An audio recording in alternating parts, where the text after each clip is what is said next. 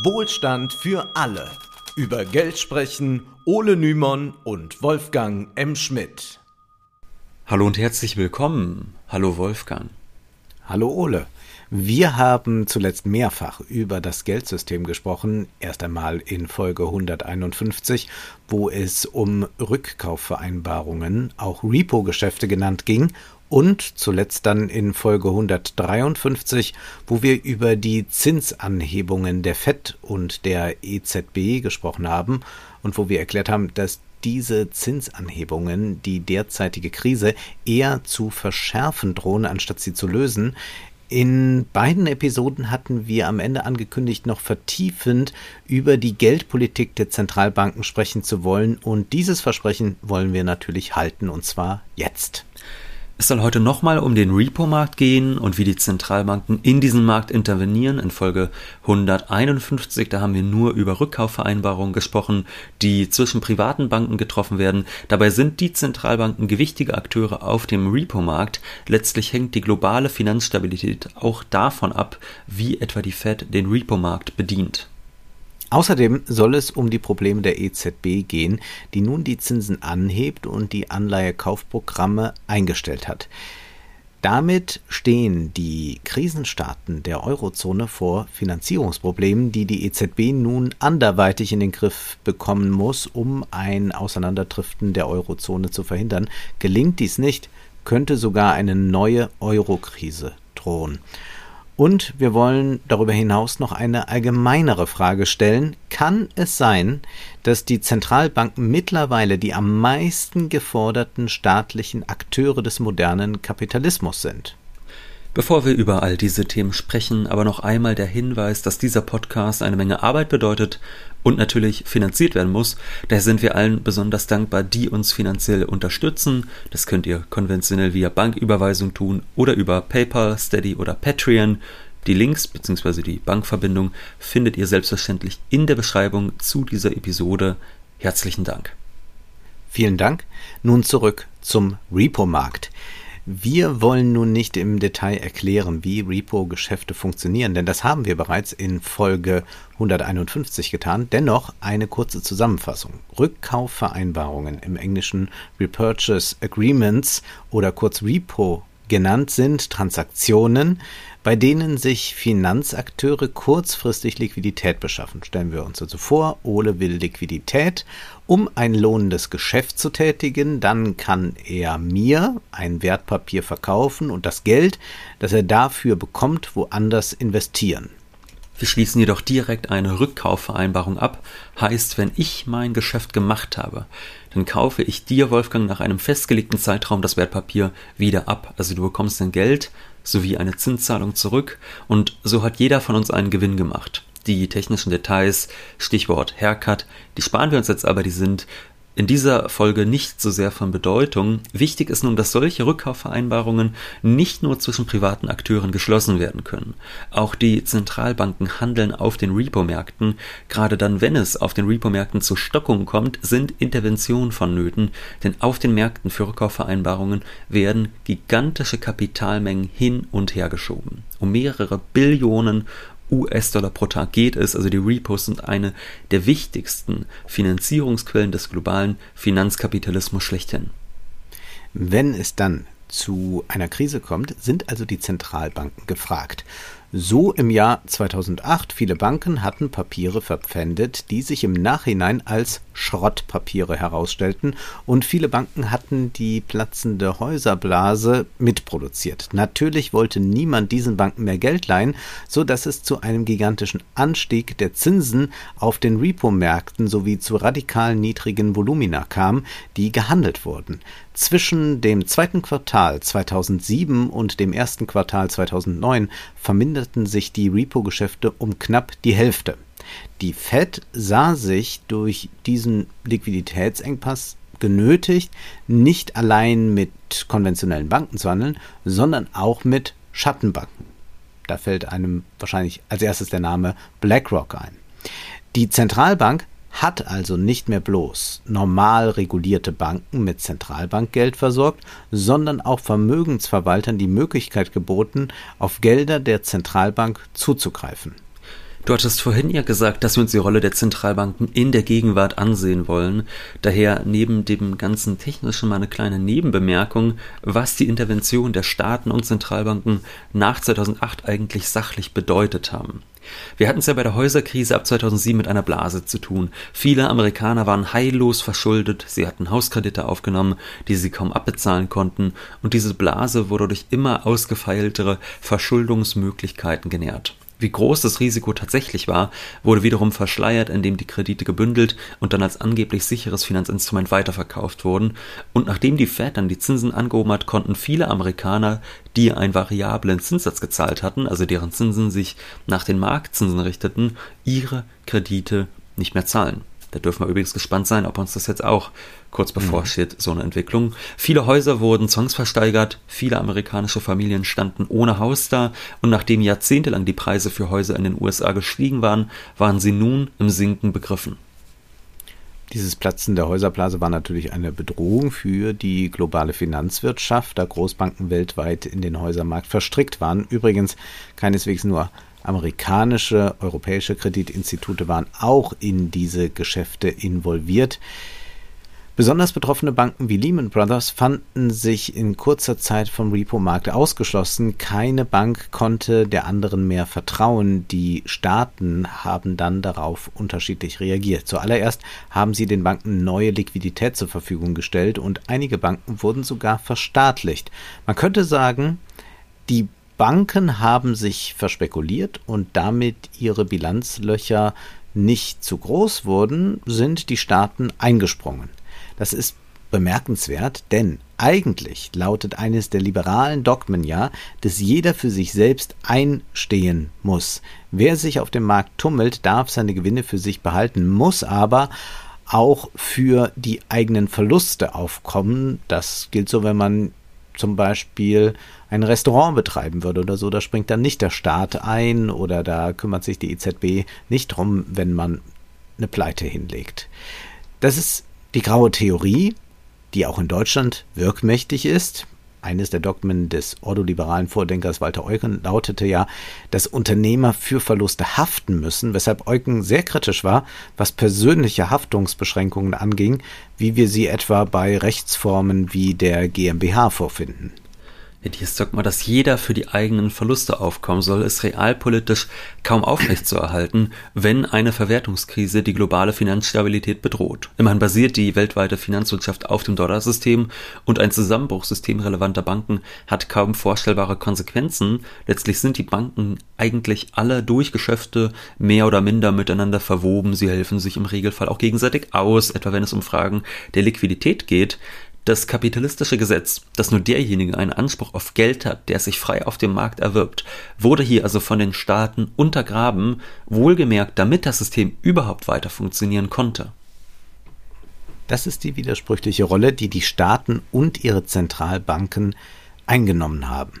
Es wurden Banken gerettet, die eigentlich nach der Marktlogik hätten untergehen müssen – Warum hat man das getan? Nun, um die Marktlogik selbst als Produktionsweise zu verteidigen. Eine Unterwanderung der kapitalistischen Logik dient also der Lebensverlängerung des kapitalistischen Systems. Die eigentliche Krise ist damit selbstverständlich nicht gelöst, sondern nur vertagt. Daher spricht der Soziologe Wolfgang Streeck auch von gekaufter Zeit.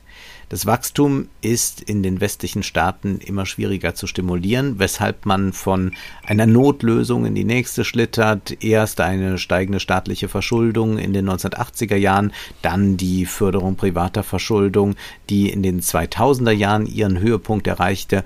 Und als auch diese Strategie mit dem Platzen der Häuserblase scheiterte, mussten die Zentralbanken vermehrt eingreifen und wurden zu den vielleicht wichtigsten technokratischen Verwaltern. So gesehen ist es nicht mal übertrieben, wenn Wolfgang Streeck die Zentralbanken als die, Zitat, eigentlichen Regierungen des postdemokratischen Kapitalismus bezeichnet.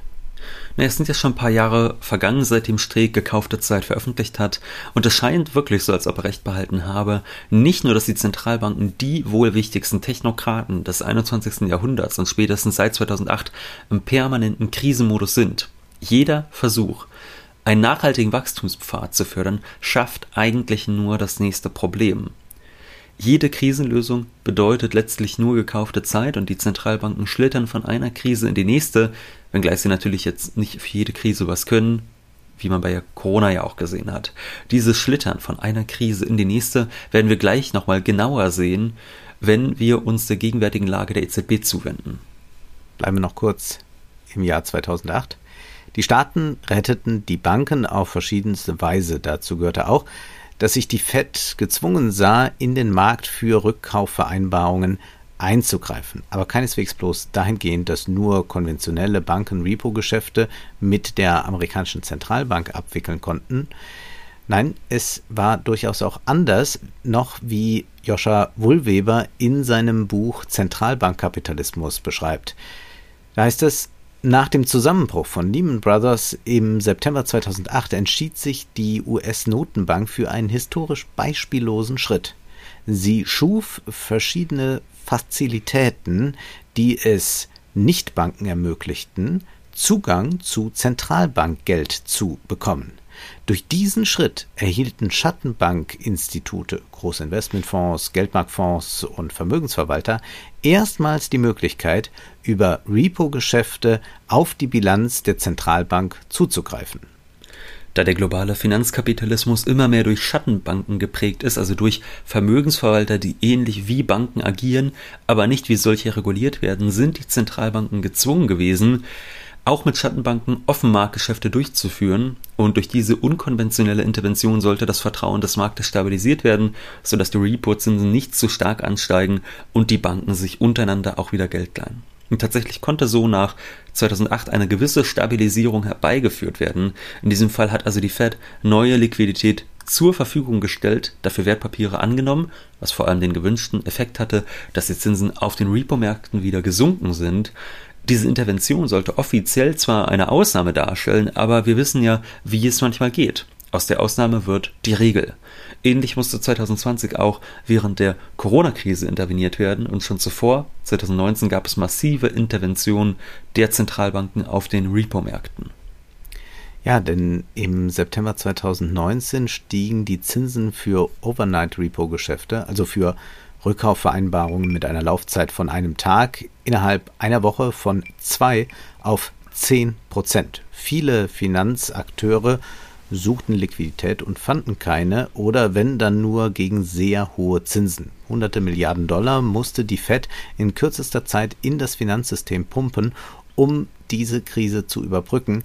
Das ist aber nicht die einzige Art von Repo-Geschäft, die die Fed betreibt. Mitunter verhält es sich genau umgekehrt. Dann stellt nicht die Fed Liquidität für Banken und Schattenbanken bereit, sondern die Banken parken überschüssige Liquidität bei der Fed.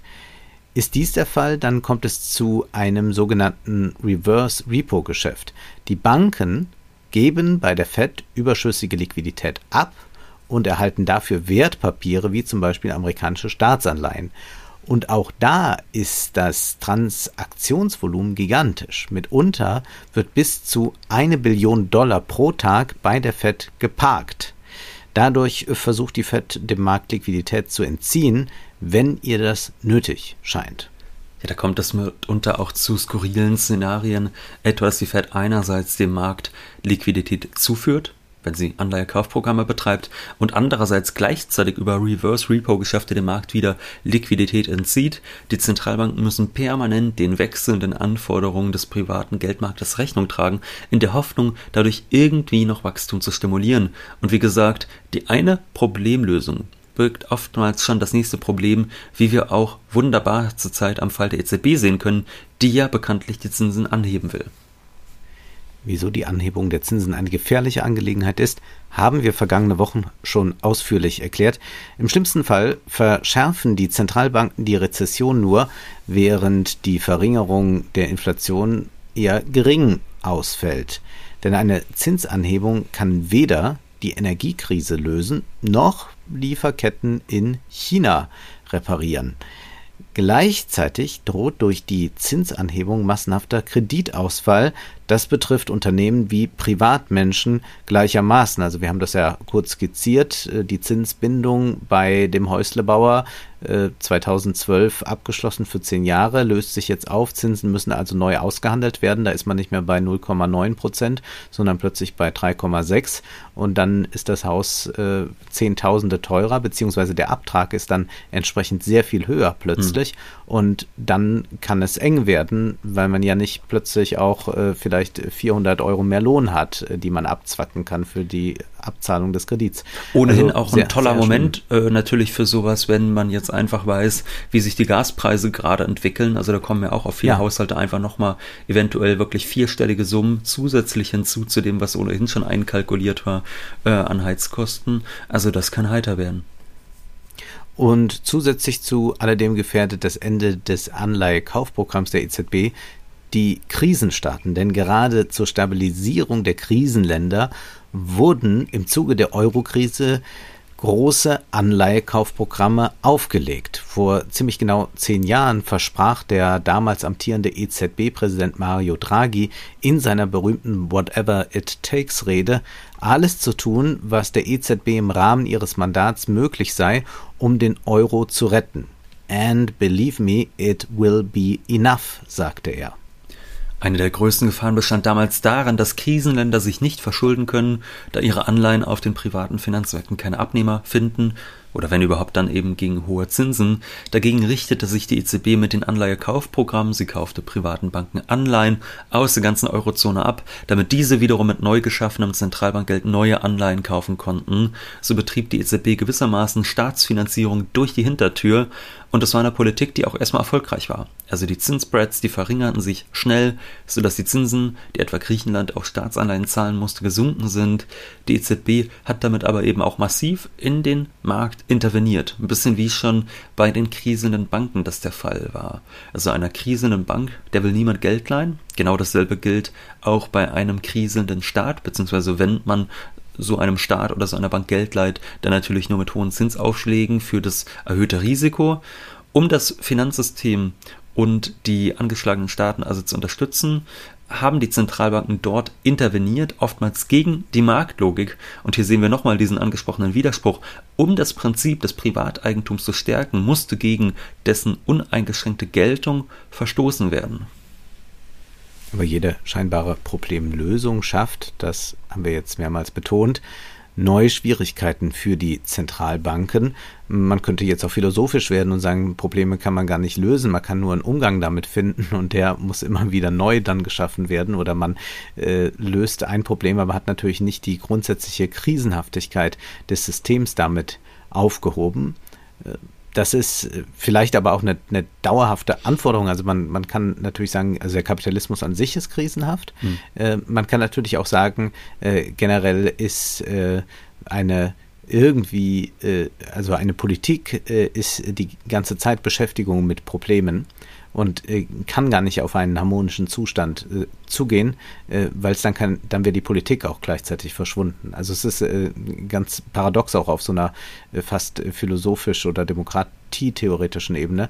Aber es ist äh, ja nur so, dass die Art und Weise, wie sich das jetzt gerade bei den Zentralbanken bündelt, die ist ja schon sehr einzigartig. Also das ja. hat man ja, würde ich sagen, in vorherigen Jahrzehnten nicht gehabt, dass wirklich die Zentralbanken eigentlich die technische Schaltstelle sind, wo sich diese ganzen Probleme immer wieder doch äh, rauskristallisieren und die eigentlich am drängendsten sind. Das konnten wir auch in der Corona-Krise sehen. Das ist einfach, das waren die entscheidenden Hebel, die gelegt worden ja. sind, äh, wie, äh, zu Beginn der Krise, damit man da halbwegs über die Runden kommt und und was da die Zentralbanken alles tun mussten, um für neue Liquidität zu sorgen, um dann dafür zu sorgen, dass, was weiß ich, nicht der Dollar noch stärker gegenüber anderen ärmeren äh, oder, oder gegenüber anderen Währungen aufwertet aus ärmeren Ländern etc. Also was da alles technokratisch passiert ist, das ist schon äh, unfassbar. Ja, absolut. Und das ist ja eigentlich auch das Verrückte, dass das zwar in den Wirtschaftsnachrichten oder in den Wirtschaftsteilen der Zeitungen äh, mitunter verhandelt wird, auch nicht immer korrekt verhandelt wird, aber da findet es statt. Aber die, die, die mediale Aufmerksamkeit ist ja nicht da. Äh, für die Zentralbanken eigentlich. Also äh, kaum einer kennt dieses Personal, die verschiedenen Richtungen. Also man müsste eigentlich da äh, jeden Abend eine Sendung haben zur Zentralbank oder sowas. Ja, also das wären die Akteure, die man äh, einladen müsste in Talkshows oder so. Aber es ist, also es ist wirklich Zentralbank und Klima für acht willst du gerne. Nein, ich will, will einfach sagen, dass das, äh, da, da fallen die ganz großen Entscheidungen. Ja. Ja. Und das ist, und dann hat man irgendwie dieses äh, Operettentheater aus Berlin Mitte, aber eigentlich wäre das, was in der Zentralbank ist, interessanter. Aber ich weiß nicht, wie man es äh, popularisieren kann. Also das, das muss man ja, man müsste es an, an Figuren knüpfen können, damit jetzt äh, der Journalismus ein Interesse daran hat, aber man kann es ja auch nicht popularisieren in der Weise, dass es dann auch nicht mehr hilft. Also man müsste ja auch dann doch äh, sehr viel Aufklärung leisten, um erstmal diese Mechanismen zu verstehen. Ne? Ja, das sicherlich, aber ich sag mal so, die Personalisierung, die konnten wir ja bei der Bild noch sehen mit Mario Draghi als Dracula, ja. äh, Graf Dragila, da ist man doch am Ende froh, nicht. wenn das doch nicht passiert und doch nicht drüber gesprochen wird. Ja.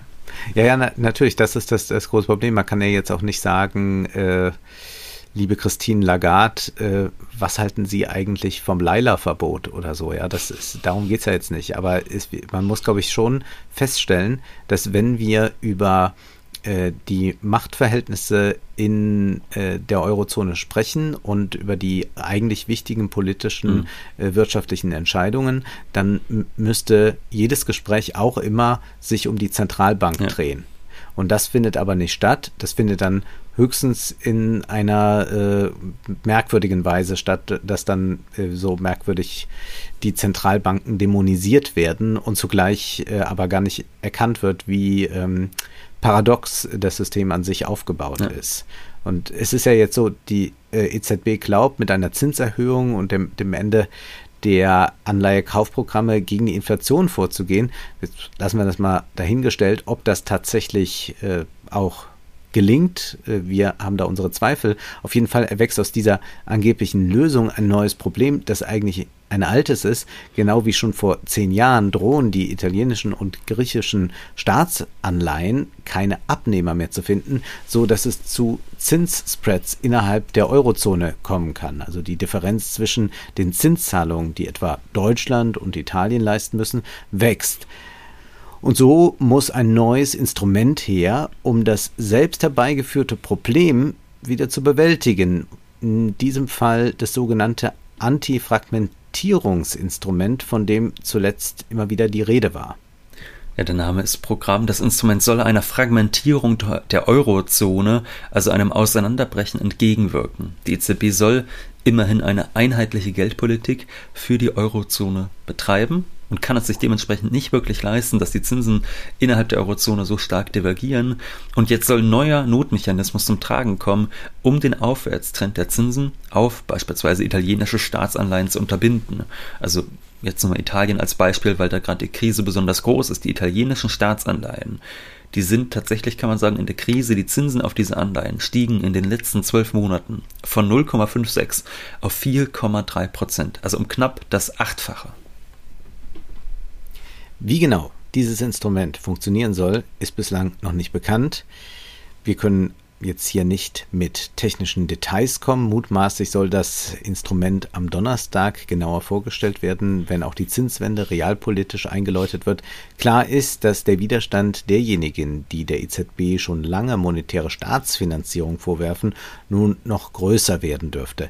Denn bei den Anleihekaufprogrammen war es noch so, dass die EZB nicht einseitig italienische oder griechische Anleihen bevorzugt hat. Es wurden auch Anleihen von Staaten wie Deutschland gekauft, die ohnehin auf den Finanzmärkten als sicher gelten. Das diente vor allem dazu, dass der nicht ganz unberechtigte Vorwurf, es ginge in Wahrheit um die Finanzierung der Krisenstaaten, weggewischt werden konnte.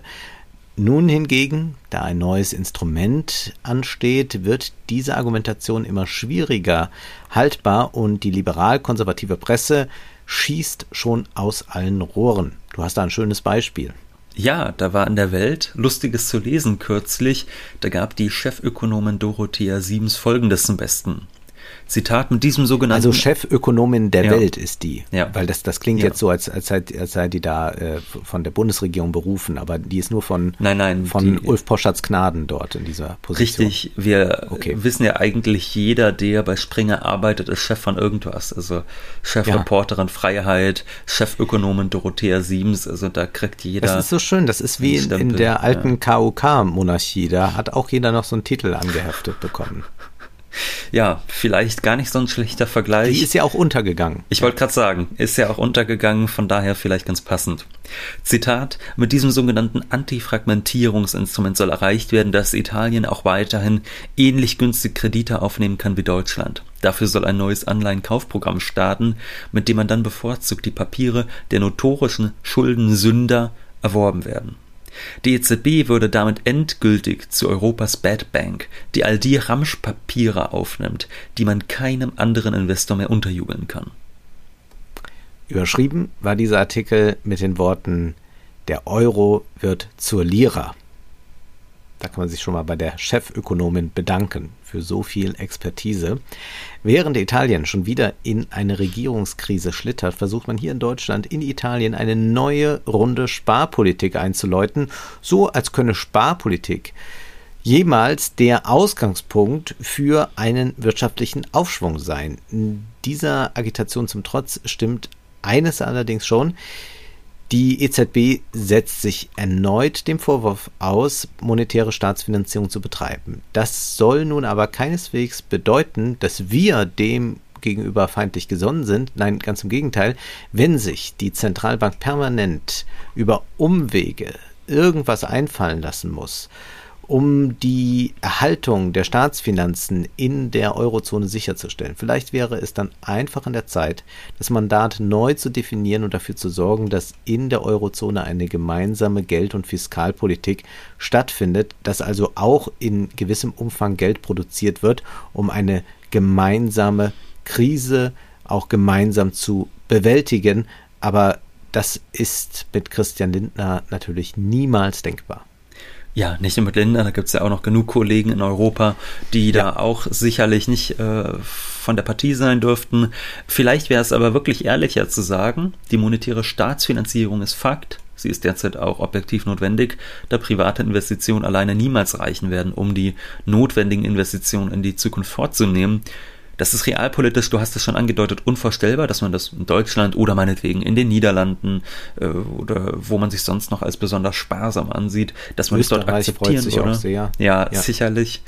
Aber solange eine solche Wende nicht eintritt, werden die Zentralbanken, das ist einfach Fakt, zu einem Trick nach dem anderen greifen müssen, um überhaupt politisch wirksam sein zu können. Und es werden immer wieder neue Probleme entstehen.